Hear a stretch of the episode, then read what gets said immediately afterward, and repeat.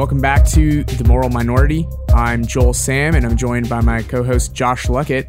And today we're going to take a little break uh, from our current series, and we're going to talk about something really important. Um, as you probably know, unless you've been living under a rock, Kobe Bryant died um, very recently. And we here just want to commemorate his life and kind of discuss, you know, what did Kobe mean to us personally? What was his legacy? How can we honor him? How can we remember him well? He was kind of taken too soon, uh, for sure. And so we want to remember that and think about that and let that impact how we live. Um, so, Josh kind of takes away and, and introduce our guest. Yeah, so we're going to talk about uh, the great Kobe Bryant, and we're going to do it with a guy who has Kobe tatted on his wrist, ladies and gentlemen. My man, uh, he's a frequent on the show. This is the second time he joined us for the Botham Jean episode. His name's Kennedy Curley. Uh, I uh, lead a ministry called Youth Impact, as you know, and he was one of our volunteer leaders in the ministry. And uh, yep, his name's Kennedy Curley. Kennedy, uh, tell the audience maybe a little about yourself. Anything maybe you forgot to say when you were on the other episode. Okay. Yeah. No. So I joined in the other episode. I uh, helped, you know, dive through the Amber Geiger trial and dissect that a little bit. But this is something that you know I've grown up a huge basketball fan, a huge Kobe Bryant fan, and uh, you know basketball is something that I find I find myself very passionate about. Uh, Kobe's someone who's influential to me, and so I'm I'm really happy to be on the podcast again, uh, just to be able to talk with y'all. This is something that me and Josh actually talk about quite a bit. I'll text him randomly about random sports stuff, LeBron, Kobe, I kind of troll him a lot with, uh, you know, telling him who's greater than LeBron and whatnot. but uh, you know, this is something that I really, really enjoy talking about. Uh, so hopefully, this time around, you'll maybe even get a little bit more personality from me, maybe a little more sass uh, than in a, a time where, uh, you know, I mean, both of these are tragic, you know, stories, obviously, but we do want to commemorate Kobe and have a little bit fun talking about some memories with him. So I'm glad to be back ultimately. So thank you. Yeah, and and that that that really is going to be kind of where we want to go with the show. Is uh, I've uh, you know I wanted to wait till kind of the dust settled a little bit um, when it first happened. Um, we've waited, you know, a, a, about a week. Um, maybe even would have waited longer if uh, if if I felt like we had the had the time before we could jump back into the other series. But really wanted to take this episode. Of course, we're going to talk about the tragedy of the death the kind of hard week that it's been trying to process it as a Lakers fan and um, as in particular someone who really, really looked up to Kobe, not just as a basketball player, but as a person, and was just really amazed by the magic that he performed, not only as a basketball player but as a person. Um, and so we really, we really want this episode before we even get to the tragedy and how we've been able to process it to really just be about the legacy and what we experienced and the magic that we got to experience. And so, uh, so Kennedy, like I, I, I grew up, uh, as I've said, a huge Lakers fan. Um, I started loving, uh, the Lakers. I saw, so what happened was I saw a Sprite commercial and, uh, Kobe was on it. Did, I didn't even watch basketball at this point. I was like fourth or fifth grade, watched a Sprite commercial. Kobe was on it. I was like, that dude's cool. So I started watching the Lakers, and uh, and when I say him and Co- him and Shaq were magic, it was literally it was magic watching them play together. And I actually jumped on right after the three peat. So the first year I started watching, we got blown out by the Spurs in the playoffs. Oh, yeah. And then went back to the finals only to get beat by the Pistons. Um, but as someone who wasn't a Lakers fan, Kennedy, like how what was the were you what did you get to experience a little bit of the Shaq Kobe era or and even what was uh what what what was Kobe to you as a Dallas uh, Mavericks fan? So it's funny that you ask about my history with him. At first, I actually hated Kobe. Uh, wow. Anyone, I could actually speak for a lot of That's a bold non-Lakers fans. I feel like any any non-Lakers fan, or at least in Dallas for for in particular, uh-huh didn't like Kobe. And the reason why was because the Mavs were always at the top or close to the top, but you always had to deal with either the Lakers or the Spurs. Mostly the Spurs, but the Lakers were always that team that we were worried about. Oh man, you know, they're they're the team that we have to beat. They're the team we have to overcome. And so, you know, with Kobe being the face of that organization, we didn't like him. There was also kind of a stigma about him that he was arrogant. Mm. I can't really remember too much about whether I think over time we've kind of gotten away from that and think, okay, you know what, that's just the mob mentality. It wasn't arrogance. But mm-hmm. at the time, did I watch Shaq? Unfortunately, I was a little young for that. Um, we didn't have cable for me growing up, so I was able to watch bits and pieces of it. But I definitely followed that. I followed their numbers. I followed, you know, the championships. I um, loved watching actually the Pistons. You know, so that was kind of kind of fun for me to see. Uh, not going to lie, but I, uh, but it's heartbreaking but time, was, that's yeah. when I, I think for me, it was actually not the Sprite commercials. Those were amazing though. I loved the Sprite commercials and, mm-hmm. and the rims and everything that they had. Um, it was actually the, the video of him jumping over the snakes. Yeah. Even though, hey, I, did you, did you, get a chance to see I that? thought it was real no, as a I kid. Didn't. And I was like, I, oh my gosh, why have I been hating this man? He just jumped over a, a whole pool of snakes. So man, how did I miss that? It wasn't his I basketball. I mean, it was partially his basketball, but it was also the, oh my gosh, this guy is too talented for me to to not like, you know. And and so that was probably around middle school, junior high for me. But early on, I'll tell you, Josh, in complete honesty, I was not a Kobe Bryant fan. I was a Dirk fan all the way. Mm-hmm. Still am a Dirk fan all the way. Yeah. But Kobe, it, it's definitely been a, a, ride for me. He's, you know, as you said, I have him tatted on my wrist, and I had it, you know, back in August. So it, this is not a, it's kind of a new thing, but it's not like a since he died type of thing. Like I've yeah. been a fan of his for for a good while. Yeah, um, Kennedy, tell us the story about the tattoo. What what's kind of the motivation behind that? You know, so Kobe, I I have for it's not like a snake or anything. It's just the words Kobe with uh with an ex with an exclamation point, and so the funny thing for me, I always wanted a tattoo. I always saw these athletes with tattoos and and thought, man, you know, I want to go to the NBA. I want to, you know, be like these guys. And so I thought their tattoos were cool. So I thought, you know, I kind of want to get some tattoos. Maybe not, you know, all over my arms or anything like that, but but I'd like to get at least a few. And so as I got older, I'm thinking, I don't really know what I want, but I kind of want to get something.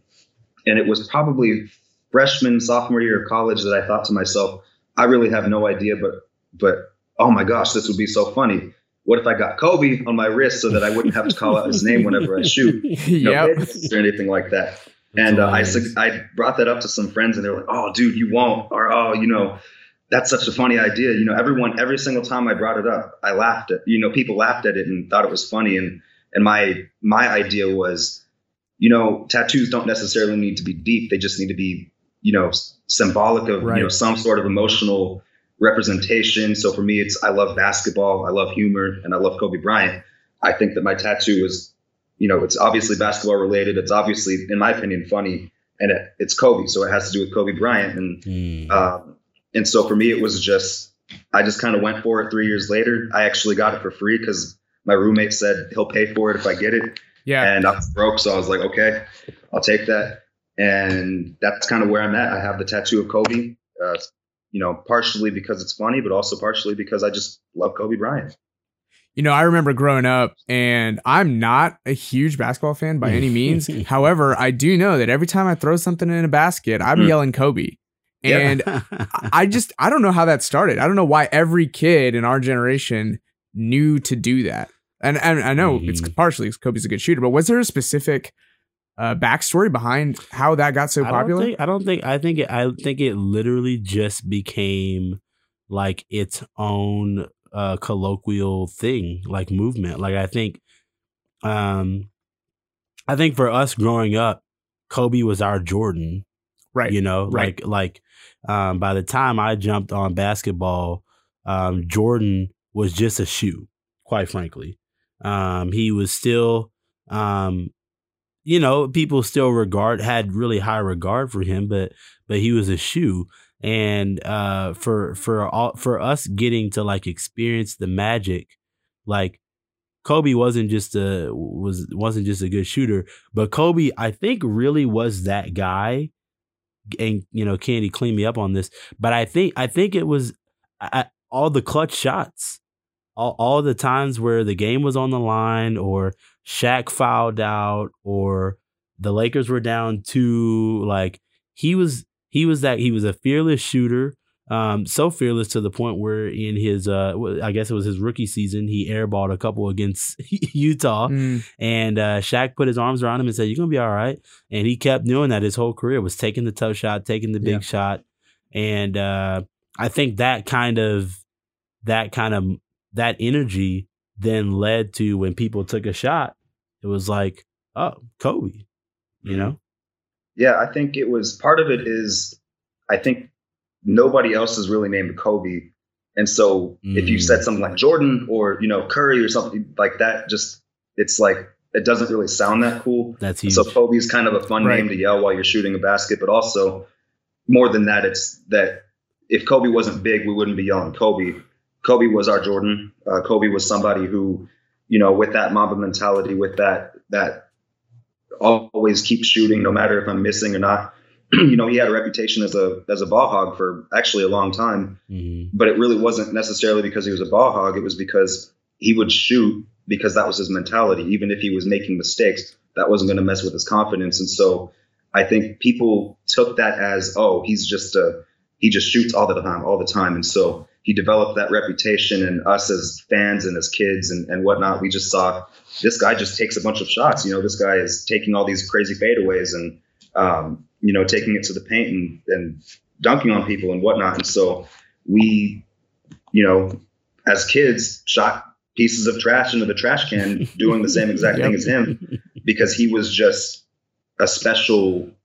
He was just a special player uh, with a special name and a you know special mentality, and and he was like Josh said, he was our Jordan, and it all just kind of came together. I think that that's that's how I think it came together. I don't know if he ever, you know, I don't think anyone else in the NBA yelled Kobe back then, but I think it was just he started doing it. yeah i i yeah like I, that's i really want to like i i want to spend a little bit of time talking about why he was our jordan um so i i i one i think what's so powerful about figures is when they can turn you from their enemies to uh their fans uh jesus did that with paul in a way that's historic where paul was an enemy of jesus but because of what he saw that Jesus actually was and what he found out that Jesus was actually here to accomplish, like Paul was like, you know what? I'm a fan and I'm going to Hmm. go and proselytize um, this guy's uh, kingdom and his name.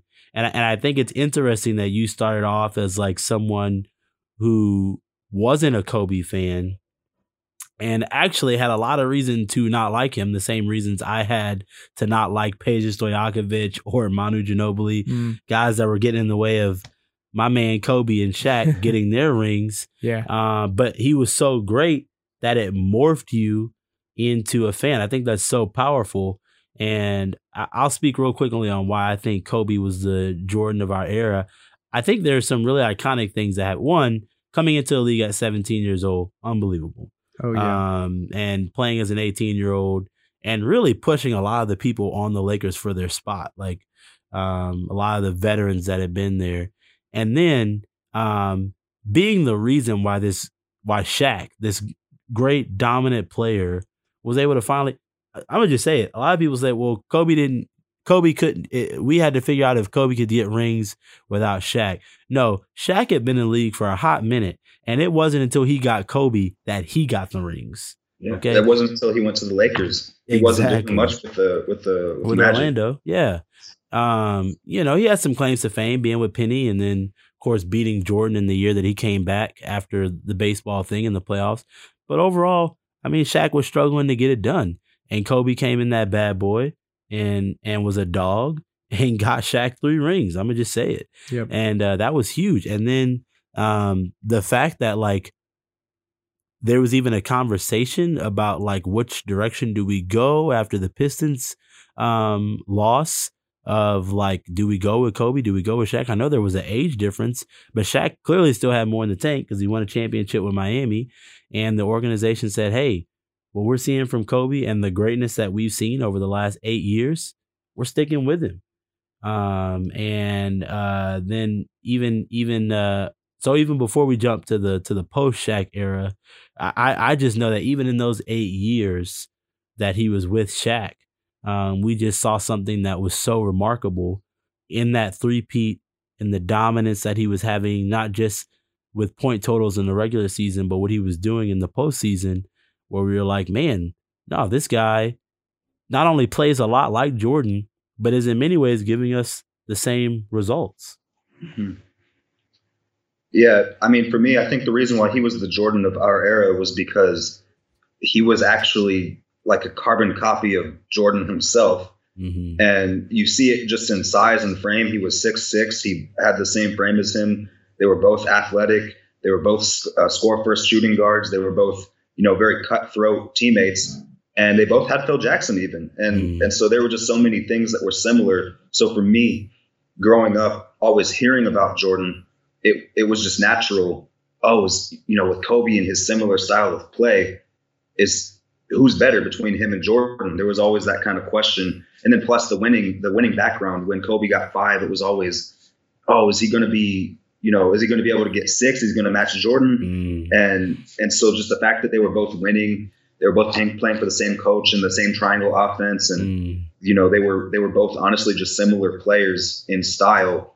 I think was one of the reasons he was the Jordan of our era, but also it, it was a weird thing because Jordan didn't have the same publicity. He did like he he you know people gravitate toward him and and, and ESPN and everything, but you have social media with uh, with Kobe and you have you know pretty much a larger voice for for athletes because of that, and so it was easier to follow Kobe for I think the masses. Even though Jordan, like I said, I'm not trying to say that you know he wasn't popular. Obviously, he was the one who made basketball popular in the first place, mm-hmm. but um, just Kobe being able to capture the attention with easier access, I think made it to where with all those similarities of Jordan, he was able to kind of kind of have that effect on our generation mm-hmm. and and kind of make himself the Jordan of our generation with basically like it's kind of weird. They're actually kind of a clone when you watch them, yeah. but also when you listen to them. Yeah. No facts. I, I I'm I'm gonna it's it's easy for me to it's it's it's now I'm in a I'm in a very good atmosphere to like um um to just say hey well I think actually Kobe um even sounds more sophisticated than Jordan when they st- when they just are on the mic doing interviews it's kind of that atmosphere where kind of anything Kobe's going to be going to be really well received but um, but I mean it I think Kobe was a brilliant um he was a savant in many ways just a brilliant man and you know, it's crazy. Um, when he was in like middle school, Joel, this is insane. Mm-hmm. When Kobe was in middle school, uh, he was like 13 and he was like, okay, I'm really good. A lot of the guys that I'm playing with, he was playing AAU ball, so kind of right. like really elite uh, ball for kids. And he was like, I'm good. All these other guys are good. What's going to be the separation between me and them? So yeah. he he decided that each year he would work on his worst aspects in game. Like mm. if he mm. needed a strong left, he would start working on his left. If he wanted a really good post game, he would start working on that. In game. In game. He yeah, would, he would work on his worst aspect. So then by the time that they were all 15, 16, 17 years old, he would have a more all around game than any of his contemporaries because he had been putting his worst foot forward and developing it in game. This is the Mamba mentality, and this is that's showing up early, early. Like you, you think about middle schoolers, like what middle schooler is that dedicated? Yes, that's and incredible. has and has that kind of like foresight. Yeah. It's, oh yeah. Uh, it's brilliant. It's brilliant. One, and one of the things. Oh, sorry. No, go ahead. So uh, one of the things, so I'm a I'm a big Tar Heel fan. I want to get that mm. out there. Oh goodness, Dukies uh, all day, LSU and Dukies, baby, in basketball. Let's shut go. up, shut. I'm taking your podcast from you. I'm I am going to take you off of this, and it's going to be me and Joel for the rest. of the All right, I so I'm a big North Carolina fan, and, and funny enough, I was going to mention Duke. Kobe, they always asked him if you went to college, where would you have gone? And he went back and forth between Duke and North Carolina. He kind of said both of them. But uh, one of the reasons that he said North Carolina was actually because Vince Carter played for UNC mm. and his mentality was, I want to go to UNC so that I could get that practice against Vince Carter by the time that I'm in the NBA and I'm practicing against the best. It wasn't even oh I'm playing in the ACC or you know I'm I'm going to be able to win championships. It's I'm practicing against the best players in practice more than I am competing them, you know, competing against them in games. Oh yeah. And so it's just that was a, a crazy thing to me. I'm thinking you go to a school to win, you don't but but he's thinking this is a long-term thing. I'm here for the process and part of this process is practicing against some of the best players, you know, Vince Carter, one of the best athletes we've ever seen. My goodness. So I mean that's just like he's had that mentality since yeah. junior high. It didn't stop you know, in the college recruiting process and mm-hmm. obviously throughout the pros, that was just something that he had. He just was always looking to get better against the best. Mm-hmm. Yeah, best in game dunker we've ever seen, Vince mm-hmm. Carter. Just unbelievable. Yes. Um, yeah, he's he's uh, and, and I I love that that Kobe that that was his mindset of like, um, because I want to continue to evolve my game. Um, I literally want to go to this school so that I could play the best athlete. You know the you know the post the post Shaq era was very interesting for me. That was so I'd only had a couple of years with the Lakers by that time as a as a fan. Um, heartbreaking loss, and then Shaq gets a freaking sweet deal because he goes to Miami and gets Dwyane Wade. Uh, meanwhile, Kobe, um, Lamar Odom was of course going to become something, but and Caron Butler had always had this like crazy potential. Kind of saw it come forth when he went off to the Wizards, I think. Um, but uh, but yeah, for the most part, we got three scrubs for Shaq. Um, the Lamar Odom became something, and Caron Butler became something later. But um, th- those years were hard uh, because while Kobe was still very much a dog, and it was fun to watch. And uh, in that three years after uh, Shaq, before we got back to glory, uh, Kobe did the absolute unthinkable and scored 81 points in a game. Um, the years were hard because, eh, look, I love Shaq now, but when he left Kobe and left Los Angeles, I was like, nah. I was like, Kobe, you, uh, I mean, I was like, Shaq, I, I, I don't, I don't want the Heat to have success um, and so those were hard years. But even in the midst of those difficult years, watching, there's a couple of moments I'll never forget. So the Phoenix Suns series, unfortunately, we lost it. But in 2006, um, when we went up 3 1 on a really good Phoenix Suns team, um, and then Kobe hit a game winner in the game that put us up 3 1. Hit the game tire that brought in overtime and the game winner. But then when Kobe dropped 81, I think I think mm. I think this is kind of one of those moments where it's like beyond just being a sports fan, the fact that a human being in a professional basketball game in this league where everyone is incredible. I, I, this is a this uh was it was it Wilt Chamberlain that did it the 100 yeah mm. um mm-hmm. it, I, am just gonna be honest it was it was at a time it's a different time yeah, yeah. where he just it, it, I mean, his teammates were literally feeding him the ball for the 100. Right. right. Kobe's trying to bring his team back in a game where the Raptors are actually, were actually kind of, kind of, you know, dog walking them a little bit earlier in that game, and drops 81. 81. Like, do you do you remember where you were in that moment when that happened, Kennedy? No, that was another one where I was pretty little actually, but I remember that the thing that stuck out to me was that I always knew Wilt Chamberlain scored 100 and I knew how big of a deal that was.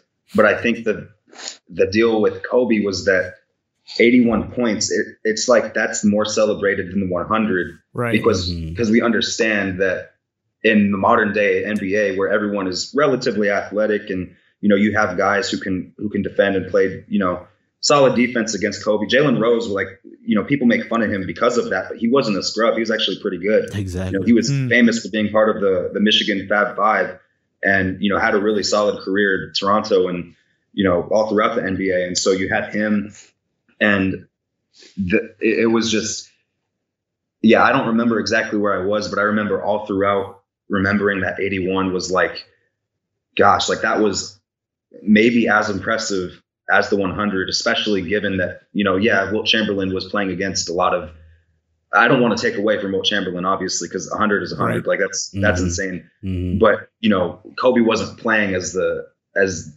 clearly the most talented player on the court. He was playing as someone who was one of the most talented guys on the court, but was easily the most hardworking.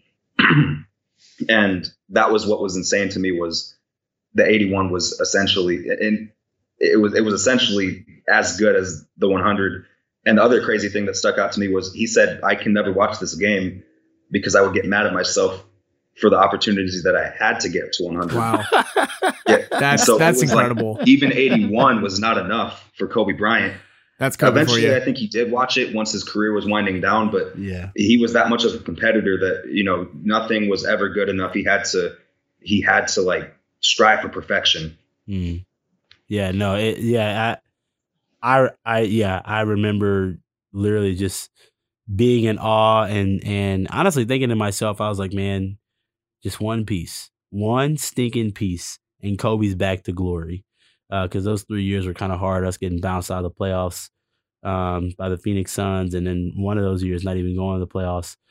But then you get Pau, Pau Gasol, the dynasty kind of gets back on track, and uh, and Kobe is able to get two um, to outdo Shaq in this weird beef that they had, which I don't even think was a beef. I think behind the scenes they're probably still very cordial and friendly and Well, well, let's talk more about that. Let's explore Mhm. that a little bit. So, you know, there's there's some tension between Kobe and Shaq, and Mhm. Shaq was kind of mentoring Kobe kind of at the beginning when he Mhm. started with the Lakers. So, what what was kind of? Do you think Shaq saw Kobe's rise as a threat? No, I, I, and, and yeah, of course, Kennedy clean me up on this. I, I think what it was for Shaq was, I'm, I'm gonna tell you what I think was at the root of beef, and then things just go kind of crazy from there. Yeah. I think what was at the root of the beef was Kobe is a dog. Kobe, and and we want this whole podcast to be about his Mamba mentality. Kobe had to work ten times harder than everyone else to be the Jordan of that generation because Hmm. he really wasn't stupid athletically gifted. He's not LeBron James. I mean, he's he's a he's a regular height for a two guard in the NBA. He's actually pretty skinny, and so for and he had to uh, buff up several times in his career, and so for Kobe to be what he became, um, was very difficult. Meanwhile, Shaq is considered the most dominant big man of all time, and, and should be. But Shaq, especially after that first championship, kind of just got happy with the Big Macs and chilling and swimming and, and you know what I mean? Like Shaq just didn't put in the work and he knew that Kobe could carry him in the regular season and uh and Shaq could still put up great numbers and then really dominate in the postseason. And I think Kobe watching Shaq's laziness wow. I think really triggered everything else that kind of echoed out of that beef. Um, so I think I think Shaq was perfectly fine with Kobe being in the spotlight. I don't think it was a jealousy thing. I just think I think Kobe and Shaq just in the midst of that kind of uh kind of Kobe realizing that Shaq just didn't have that dog in him at times. I think that really pissed him off. And then you got two hot headed, big ego guys, and then all of a sudden you got fights at practice and, and everything else. Hmm. Mhm. Yeah, it was. I mean, I I don't really have much to add to that. At, at, at the end of the day, it was two guys. They were. You kind of think opposites might attract. You know, you don't want guys with two similar personalities, but these guys were so different that it was. It was like in practice, they really didn't have that much in common. They were both talented guys.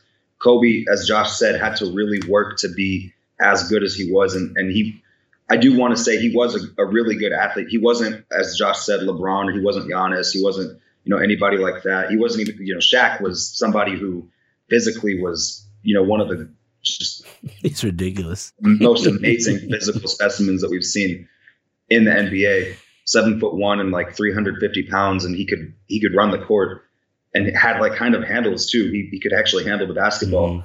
It was just ridiculous, and so you know, you have someone like that. He honestly, I think Kobe has said at times, like, if Shaq had the mentality, if he had the the work ethic, he could have been the greatest to ever do it. Mhm. You know, we could have won, you know, ten in a row or something like that. Mhm. And so, I think that was that was definitely Kobe's issue with Shaq. Uh, Shaq, I think, just didn't necessarily love being called out by Kobe, and they kind of had a beef there. And then I also think when Kobe was being accused of uh, rape, I think one of the things I heard was that Kobe was a little frustrated with the fact that he didn't necessarily feel like Shaq was there in his lowest Mm, moments when he was huge. accused of all these things and his reputation was being thrown to the ground. And and Shaq is a friend. I, I wasn't there, so I can't say whether this is true or not. But this is something that I heard Mhm. uh, from Stephen A. Smith, who you know, Josh, you don't have to like him, but they are close. They, they were friends. So they were uh, friends. they were friends, and so Mhm. hearing that from him, I'm thinking, okay, that might have also contributed to why they maybe drifted different ways. That makes a lot of sense. yeah, that's that's insightful. but I, I, I, I, I do think it's important uh, for their for their because I, I honestly think that was such a treat that we had as fans to get to see Shaq and Kobe play together for those eight years. I, I compare it to like man, it it would be uh, the equivalent to me of if uh, Tupac and Biggie would have collaborated on a lot of different songs. Hmm. Yeah. I mean, I, I just think that they're they were both the the peak of their positions and uh and uh some of the and the two biggest names of their generation besides maybe Allen Iverson kind of give them a run for their money because Duncan was great but Duncan didn't have the name Mm. um, and he was he was kind of boring. I'm not gonna exactly Duncan was kind of like watching uh, paint dry um, we love him. I'm, like I'm basketball Right, fans yeah. love watching Oh, him. But yeah. if you're just a casual fan, the big fundamental yeah, fundamental. That's yeah. that's really it's all, it's all technicals. But I, but I think, yeah, I think like e- even in the midst of realizing that they had a beef, it was such a treat to get to see them. And I love the, I love the fact that really, I think what was, because look, if you knew some of the stuff behind the scenes of like some of my friendships, you would be like, oh gosh, are they really friends? It's it's life. Like you know, Yeah. friendships have these ups and downs. But like I think at the end of the day, um, really what was at the heart of a lot of it was just they were just really competitive with each other. Um, I think at the end of the day, like I think Shaq would have taken a bullet for Kobe at any point in any time in their relationship. But I think Shaq was always, but he was also like, hey, this is my this is my organization, you know, or this is I, I'm the best player in the league. Like I'm I'm I'm I'm I'm gonna get more rings than you when we split. And like I I love that. That really what it came down to was like it was never. I don't I don't think there was ever any love lost. I think there was just. I think they were just really competitive, and I think that's such a beautiful part of their story and their uh, legacy um, together. And now, of course, Kobe's legacy posthumous was that that was the competitive nature in him that he looked at Shaq as like, "You're my competition, and I have to out, I have to outdo you." So for each of you, Josh and Kennedy, I'd love to know what's your favorite moment on the court with Kobe. Ooh, if I go first, I may steal it, but I, it's uh, I the the most beautiful moment was watching Kobe get the fifth one because I'm a Lakers fan. So I so I was more than just a Kobe fan. I'm a Lakers fan. So him getting him getting that fifth one over the Boston Celtics, which is for y'all for those of y'all who are listening that don't know, that's the biggest one of the biggest rivalries in sports. Oh, sports. absolutely. Um, so that was huge. But it's a 60. It's the 60. When Kobe got 60 at 37, it was 37, right? Was he 37 or 38? He was 37. He was 37. At 37 years old, this man was on a professional basketball court scoring 60 points.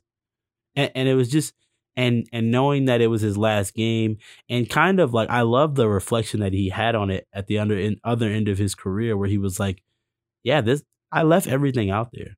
I, I feel very content with LeBron passing me. I feel very content with what I accomplished because I really did leave everything out there. And we kind of saw it in that 60 point performance. The Utah Jazz definitely were there to play. I mean, they don't have, they didn't have much to play for, but they were definitely there to play. And uh, the Lakers had been down most of that game, and Kobe dropped 60 in his retirement game. I watched Michael's last game. I remember watching Mm. his last game. It wasn't 60. Yeah. It wasn't even fun to watch. Kobe's was 60. there are Wow. players who are great that will never drop 60 in their career. Kobe did it at 37. Best moment. That's yeah, that's who Kobe is. He pushes to the end. He's not Mhm. he's not gonna let it slide. He he didn't he didn't uh give up. Like No. he, he he didn't cruise. He didn't coast. Was he was not the type of person to coast. Was All right. Kennedy, what's your favorite moment on the court? So mine is actually one. Most people don't think about this, but this was he went 0 for 15 in a game through three quarters. And a little context for you. Once again, I didn't have cable, so I I was selective when I got to watch Kobe, and then I'd watch him, you know, uh, I'd probably stream illegally on on some websites. I'm not gonna watch some Kobe Bryant, but the times that he was on my TV, I was like, okay, I'm going to watch him. And so Sunday they play on ABC. I'm thinking, okay, once I get back from church, I'm turning the TV on. I'm going to watch the pregame. I'm going to watch Kobe dominate. I think they were playing someone really easy. I think I can't remember who it was. It might have been New Orleans actually, but he goes 0 for 15 in the first three quarters, and I'm kind of pissed. And they're still in it though. They're still in it. And in the last quarter, he goes three for six. He hits most of those shots in like the later half, last two minutes, and they win the game because of his clutch shooting. And I thought to myself, that's what makes Kobe as good as he is. Even if he's making mistakes, even if he's you know missed 15 shots in a row throughout the three quarters, he's never going to stop. That's his mentality.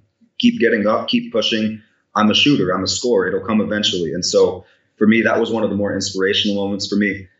Really, on the whole, it was not a good game for him, but just that mentality and seeing that come to fruition at the end, seeing him, you know, make those clutch shots and do what he does, that was something special for me.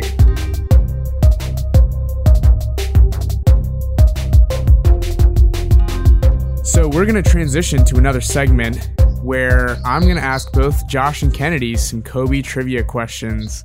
All right, so we'll see who is the most knowledgeable about Kobe between the two of y'all.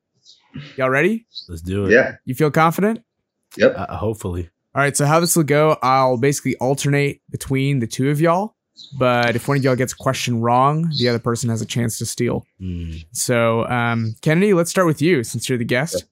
Some of these will be pretty easy. Some of these will hopefully be pretty obscure. But again, sports fans are kind of crazy. They kind of scare me sometimes. So we'll see. We'll see.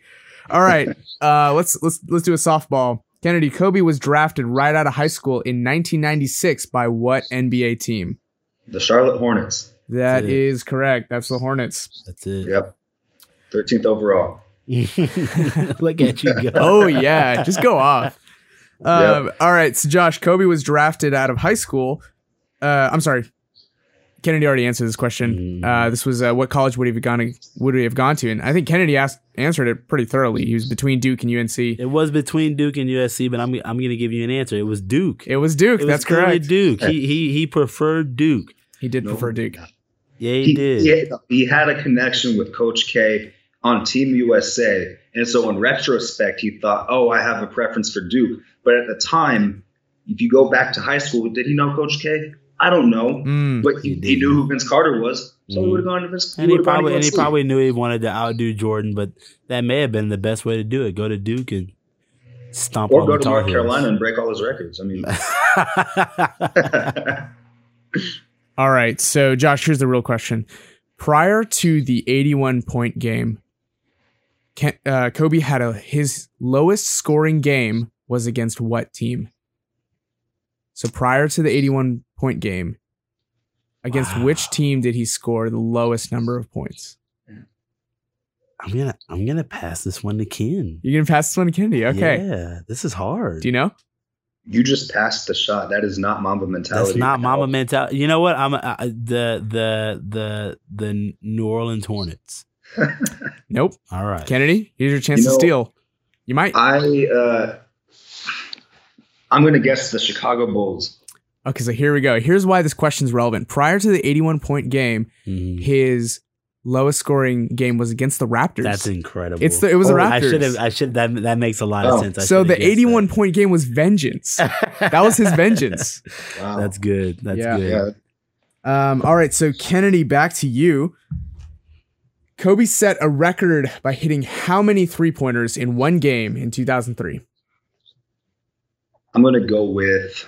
Gosh, I think I know the number for it. I'm Let's so go with ready 11. to steal. I'm ready to steal. Sorry, what'd you say?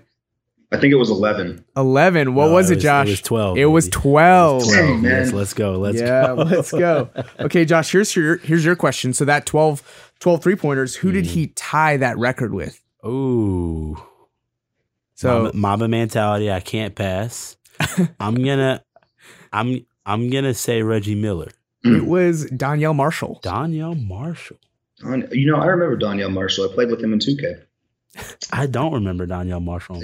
Only because of 2K. Yeah, so I would never have guessed it. Donyell's but I got used 12 him for three pointers. threes. 12 three pointers going. Well, go for him. Donyell. Okay, Kennedy, back to you. Shortly after the 1996 draft, Kobe was traded to the Lakers for what player? Oh gosh, what do I? Hold on. I'm ready to steal. Ready to st- see? This is why I was worried because you're a Lakers fan. You Yeah, know that's this. right. I, That's I'm a right, baby. NBA fan. Oh gosh, what? Oh man, I'm Shoot gonna your shot. guess. I think his name was Sam Powell. no, sir. That is not it. Josh, who was it? Vlade Divac, It was. Vlade Divac. ended up Sam ended up on the Kings. else. You Yeah. remember Vlade, right? Ended up on the Kings. I do remember him. I, Mhm. I didn't remember the trade. Yeah. Yeah. Okay, so Josh, Kobe Bryant's father, Joe Bryant, played for the 76ers, hmm the Rockets, and which other See, NBA that's not team? fair. That's not fair because I only know that he played in Philly because Oh. Kobe grew up in Philly. Oh, Philly. yep, yep. Oh, but that's not fair. So 76ers, Rockets, and who else? that's yeah. Oh, that's so I'm guessing the who else. Ah. Ooh. Katie, I feel like you would know this. Yeah, we'll see.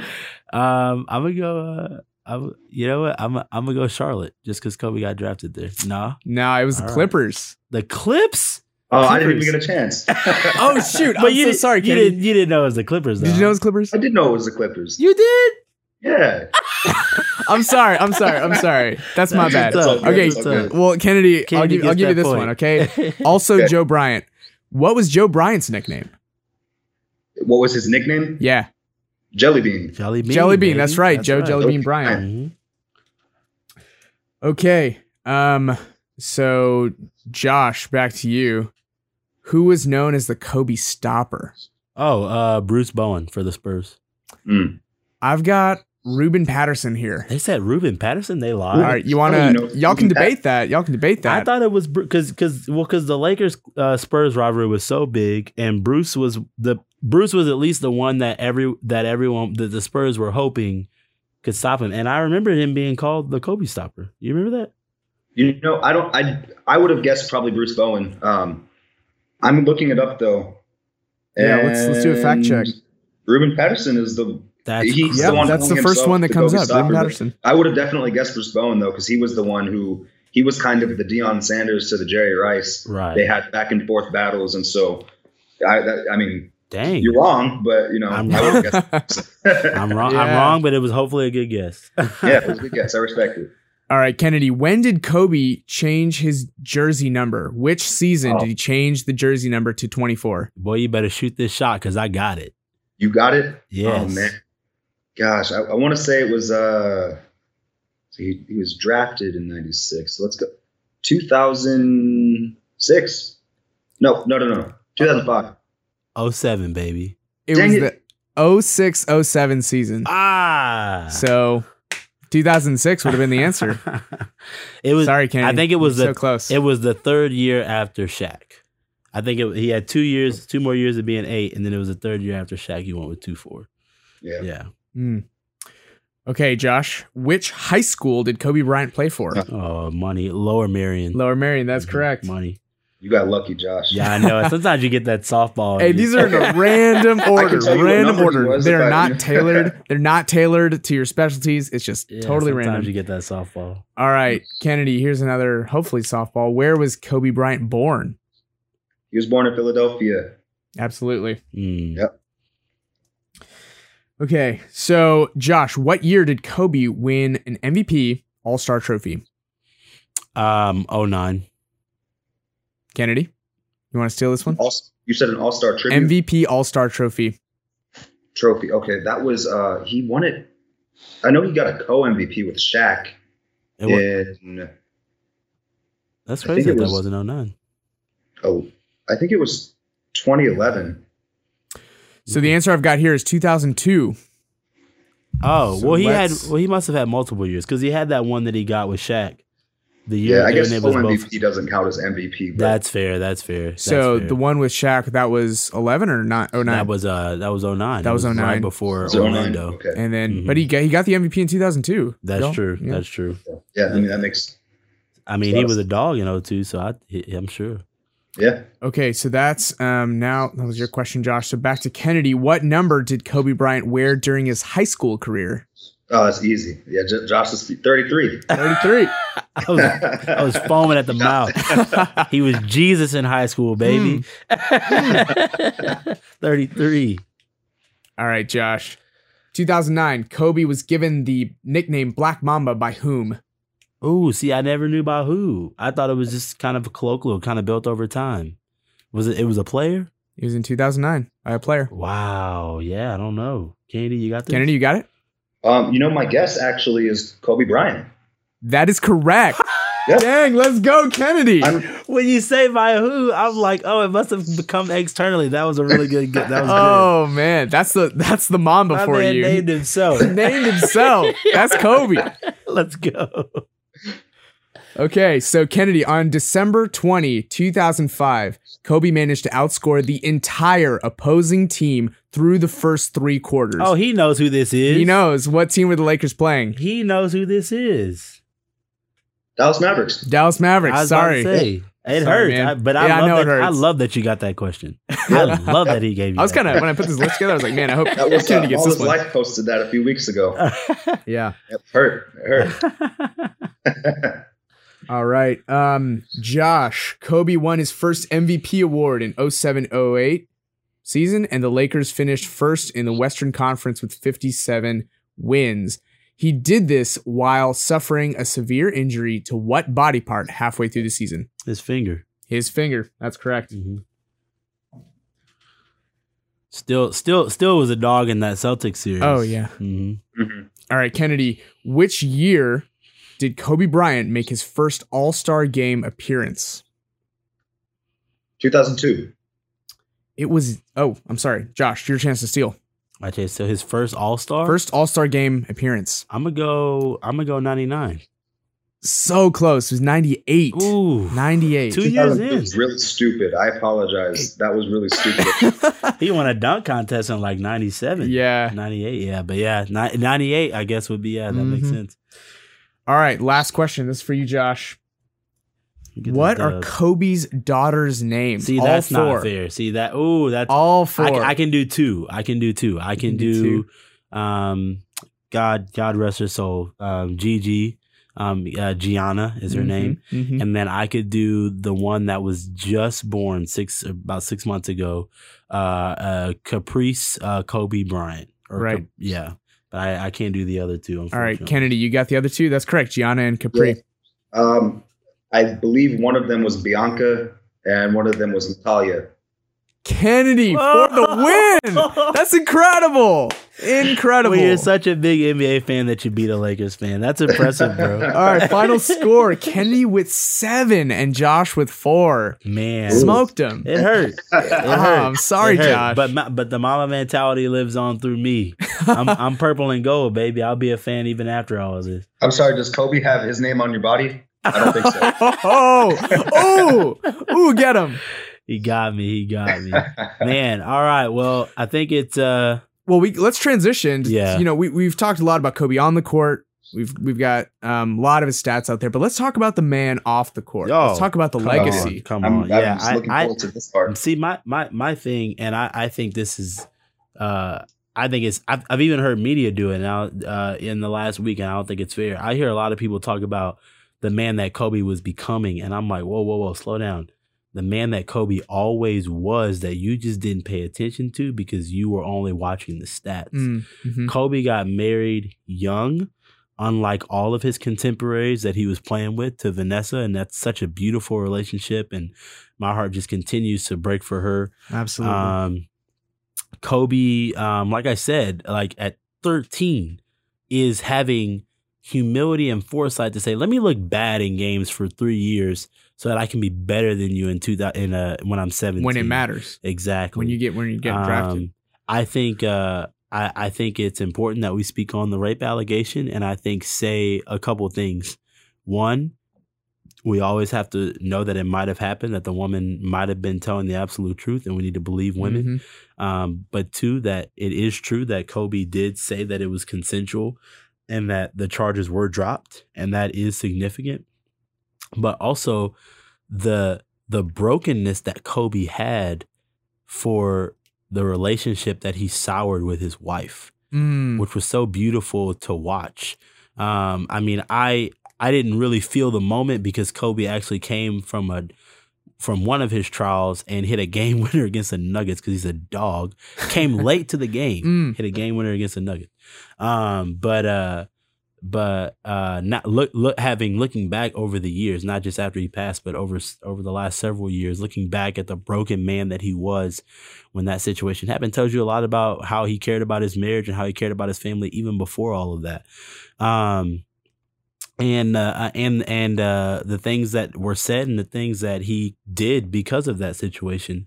Uh, he said, um, "I need God to bear this cross for me because I can't bear it by myself." During that moment, um, he also um, God gave him four beautiful daughters, and he was about to turn. Uh, he was about to groom all of them into champions in whatever they chose to do in life. Mhm. And when he saw that his daughter Gigi had a tremendous amount of talent, um, he was going to uh, fight to. He fought for higher uh, uh, salaries in the WNBA and was going to continue to fight for um, their their uh, their them being more um, fruitful in their enterprise and in their and in their careers um, financially. And so I, you know, I think Kobe was always brilliant. I think he was always a savant. I think he was always incredibly mature. I think Kennedy nailed it earlier when he said people called him arrogant, but then they realized no, he was just a Mamba. Do you think that Kobe ever? Kobe had four daughters. Do you Mhm. think he was ever like, man, I wish I had a son, or or do you think that he's like, no, I'm going to invest in them no matter what? He's actually he actually got that question by Yeah. by fans. Yeah, we've seen that we've seen it come out.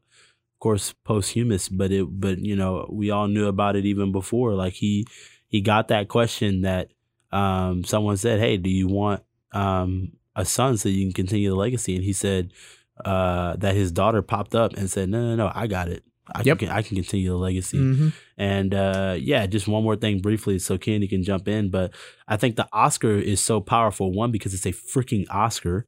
It took uh, it took it took Leonardo DiCaprio all of his career to get it. yeah. Kobe retires for two years and already has one. Uh, but I think it's powerful because he wrote it about his love for basketball, and Yep. it was so powerful that it won an Oscar. This guy was always a savant. He was always incredible. Um, he had one huge blunder um, of adultery, is what I'm going to call it, because the charges were dropped of adultery, and uh, and um, and then even like I said, the competitiveness with Shaq was just that competitive. I mean, look at the way Shaq is talking about him now, posthumous, and so I think he was. I think his. I think he was always an incredible man off the court. And I think that's why he was so beloved.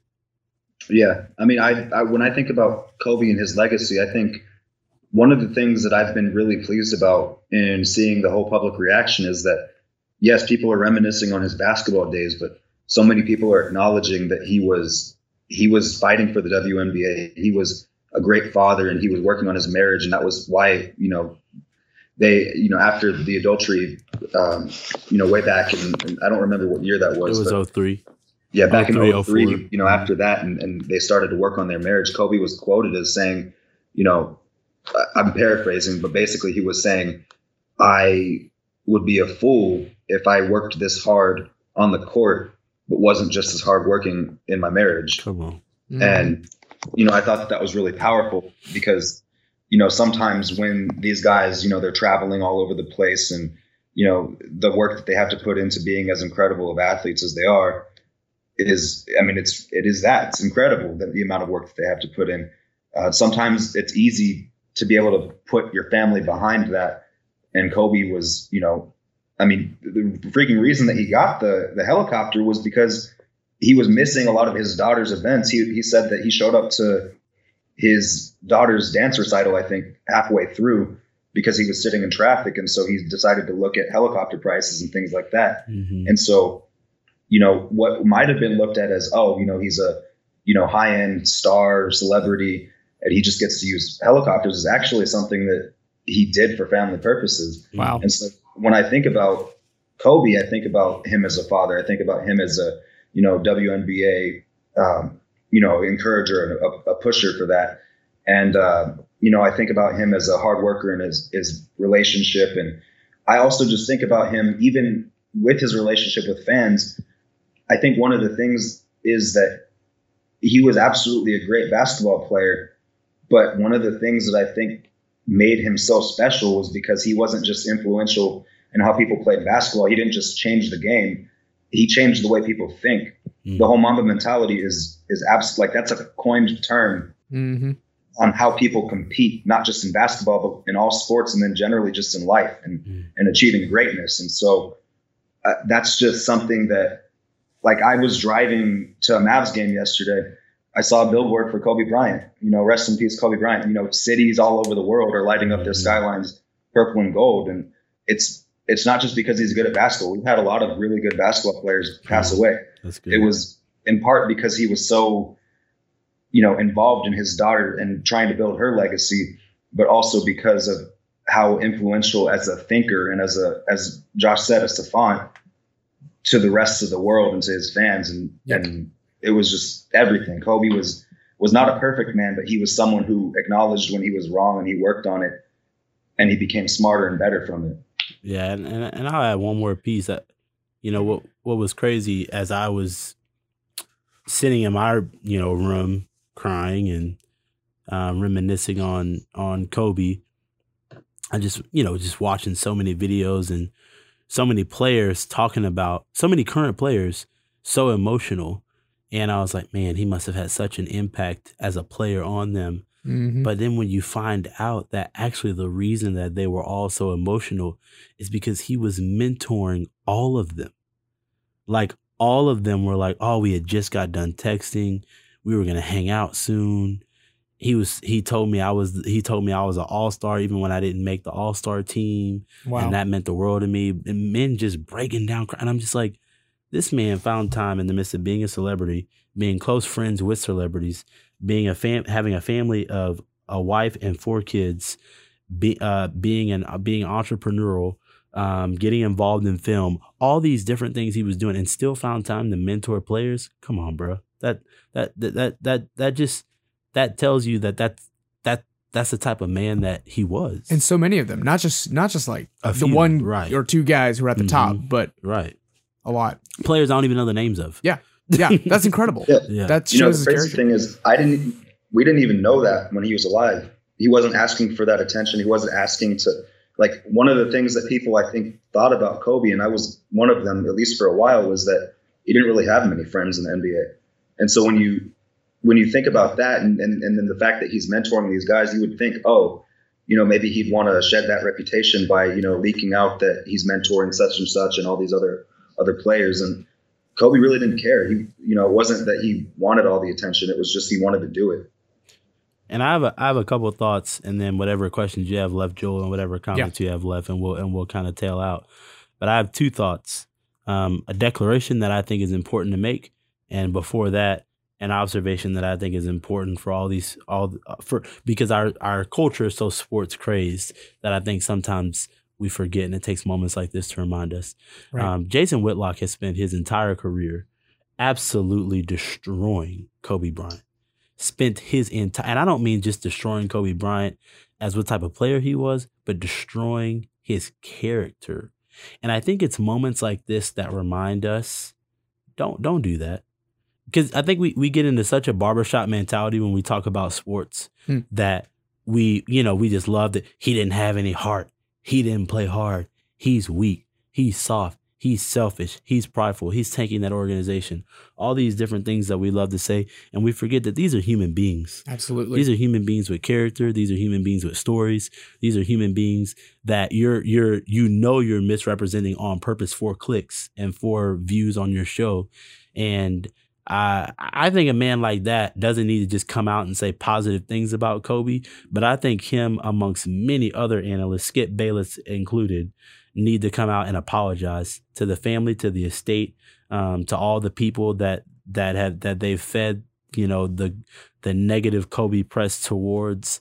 Um, I think men like that need to come out and be in repentance mm. um, because um, and, and learn that like, hey, like let's watch the way we talk about LeBron because who knows? Oh yeah. Let's watch the way we talk about Drew Brees because who knows? Let's watch the way we talk about these athletes because we don't know that what we're doing for clicks and for fun and for hot takes on debate shows, we're actually like we're actually being very detrimental to people and to their legacy. And then one more piece that I think just needs to be a declaration in the midst of all of this you know, LeBron James is the most efficient player I've ever watched play basketball, and and and he'll go down as the all time leading scorer, and he'll go down as um, I think probably top ten or top five in assists, something crazy like that. He won't reach Stockton those guys because their numbers are crazy, but um, LeBron will probably go down with about four or five rings, and LeBron will probably, um, in light of all of this, go down as one of the great Lakers because he carried on Kobe's legacy Mhm. and probably got a couple championships. But at the end of the day, Kobe is the greatest Laker that's ever played. He, joined the league at 17 years old. He scored 81 points in a game. He scored 60 in his last game. He got five championships. He was a part of the greatest duo of all time. And I'm not saying this just because he passed away. I would have said this probably in about another 10 to 15 years as we watched the second act of his life be just as powerful as the first. Kobe's the greatest person to ever touch a basketball. He's the greatest player of Hmm. all time. If when we call when we call guys like Muhammad Ali the greatest boxer of all time, we know Floyd Mayweather probably pound for pound is better. Yep. We know that there are boxers that are better. We know there are rappers that are better than Tupac when we say that he's the greatest rapper of all time. Kobe's the greatest basketball player of all time because he's the greatest player of the greatest organization in basketball history. And he had that loyalty. He had that Yes, loyalty. to was the there for was there for 20 years and because no one will ever pick up a bat they wouldn't have done it even if he wouldn't have passed a week ago and would have had this second great career that he was about to have and really cemented his greatness and his impact on basketball. But now especially posthumous i think it's just time for us to recognize that kobe is going to go down as a as the goat in its own way. Not by all the statistics not by all the hoopla but not that his statistics are anything to smile at or to to frown at, but uh, but because of the now impact that he will have had on the game, not only in his career but now what he stands for, he's the goat. Yeah. I've got one final question and then we can wrap up. Um, I've been reading a little bit about Kobe's faith. He was a practicing Catholic. Mhm. What, what are y'all's thoughts on that? Like, how, how much did his faith impact his life? Um, and to what degree? You go first, man. So what I've read is that once again, a lot of change in his life happened when he was accused of rape and when he committed adultery in you said 2003. hmm And one of the things that he's said multiple times publicly is that what got him out of that that dark place in his life was going to a priest and hearing about God. And I, uh, you know, I I think that's really powerful in my opinion because I I don't know that I. That's something that you kind of I, I at least wonder that sometimes about athletes is like oh I love this guy so much but like I don't know what their faith is like and you know, Kobe actually has talked about his faith. I don't know that we've listened as much about it, but he has at least talked about it a few times. And to me, it's been it's been very powerful to listen to. And I think one of the things that I actually even was reading a little bit, I think the day of his death a week ago, he went to church that morning, took communion.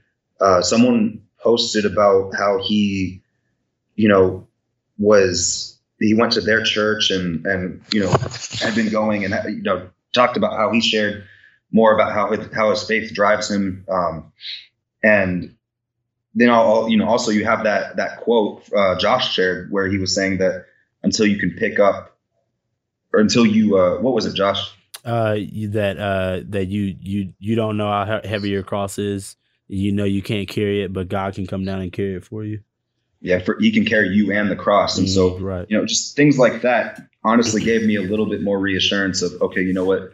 Kobe was a believer. And say what you want about the Catholic Church, but, you know, Kobe, that was something that was, it remained consistent for him. It was that he was a believer and that his faith remained. And, you know, I, I can't speak for his faith. I can't speak for his salvation. I can't speak for, you know, really a lot of things that go on his mind, but I can speak from what I've heard. And from what I've heard, it seems as though, you know, it seems as though his faith is strong, and I I just have to believe that. I I I have to believe that that was a huge influence in his life. Absolutely. So that's really all I've got to say about that. and I and I've got an interesting take on what a lot of people have said. Like I, you know, in one sense, I I I do feel robbed of the second act of Kobe in one sense because, man, I was so enjoying his interviews and just you know big beard Kobe and just the wise sage that he was becoming. But the truth is, I, I 100% agree with Kennedy that um, Kobe was a believer, and I'm gonna say this, and I don't think this has been said yet. The second act of Kobe is still to come Hmm. because God is coming to resurrect all of his saints from the dead and to bring a kingdom here on earth, a physical kingdom. And I thoroughly believe that Kobe will still make movies about basketball that are powerful and inspirational. Hmm. I thoroughly believe that we're still going to see him have incredible relationships with his four children and his wife in a different way than we would have seen it on this side, but in a in a in a more beautiful way than we could have ever imagined. Um, Kobe is still going to inspire us with poetry and hard work, and his wisdom um, is just going to be in a world where we can't even imagine right now, but on this earth when Jesus returns and he's resurrected from the dead. And I'm thoroughly excited to get to see the second act in the most perfect and pure form than we would have ever gotten to see it on this side. Thanks, Josh. That is a beautiful picture, and that's that's a perfect way to close out. Kennedy, um, where can we find you? Where can the fans find you? I know you've got your own podcast going. You want to uh, flex that a little bit? Yeah. Uh, I, well, first, I, I do. If you want to follow, I think a lot of my content actually comes on Twitter. You can follow me at Kennedy Curley forty four. C U R L E Y. If you're a big sports fan, you can do that. If you also want to listen to some podcasts about sports, me and a friend do one. It's called Sea Lunch Sports. Uh, we're from high school, so the kind of the name you know goes back to high uh, to high school and, and kind of it was just lunch conversations and things like that. Um, and so we'll talk a little bit about you know basketball, football, really whatever's going on. So you can find us there.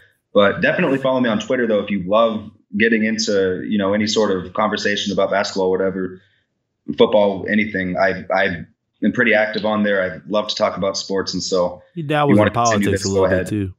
I feel like you doesn't da- doesn't everyone dabble in politics? yeah, politics you on Twitter? dabble in politics and social issues just a little bit too. a little bit, a little Yeah. bit, and not as much as I used to, but I definitely have found myself uh, out here more recently. Yeah. All right. Well, thanks, Kennedy. Thanks for being on the podcast with us. Yeah, Appreciate you. your insight. yeah, Yeah. thanks so much, brother. I think. Thank you. Thank you for having me on. All right. Y'all have been listening to The Moral Minority with Joel, Sam, and Josh Luckett. Thanks for listening. If you like what you heard today, please leave us a review on Apple Podcasts or wherever you get your podcasts. We'd love to hear from you, hear what you think, get some feedback, and uh, it really helps us um, grow our audience. Thanks.